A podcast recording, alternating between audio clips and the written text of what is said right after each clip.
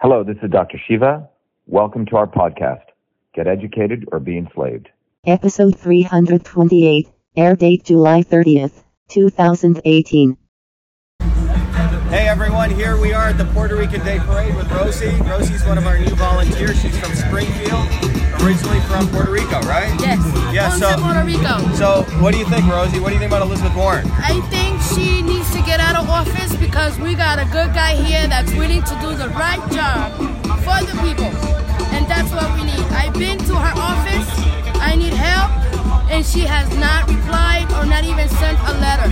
And I need help because what happened in Springfield needs attention. Yeah, Rosie was completely taken advantage of by the medical system of Massachusetts, and Elizabeth Warren hasn't done anything to help her. Everyone's probably seen all over the internet how the racist Elizabeth Warren had one of her supporters punch me in the face with my megaphone and then invited him back as a VIP. Elizabeth Warren doesn't care for minorities, she doesn't care for poor blacks, she doesn't care for whites.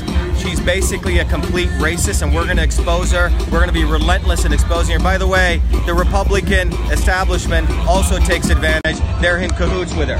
Have they done anything for you either, Rosie? No, they have not. That's right. Not at all. But we're going to let everyone know. You can look at the parade here. It's an awesome parade. Over here, we got great music.